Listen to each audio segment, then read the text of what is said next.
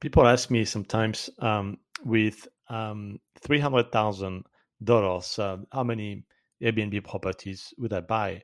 And certainly a good question. Um, short answer depends on where, but uh, um, assuming it's in the US and um, in cash flow generating markets, um, I would uh, see uh, a 300,000 cash amount in terms of um, investment of two properties.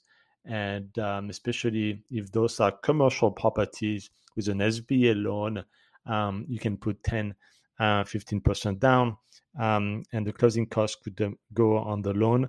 So with 300,000, you can buy two properties.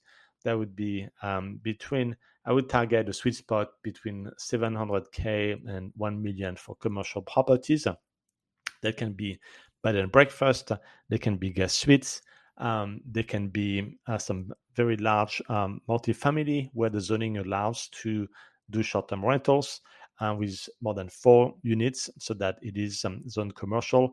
And those commercial loans really helps you to target, you know, SBA um, types of loans with different um, down payment requirements, uh, lower than if it is, for example, just a condo in a residential area that you want to rent as an investment property. Typically, they're going to ask for 30% down. So, short answer you give me $300,000, I would buy two commercial properties with it.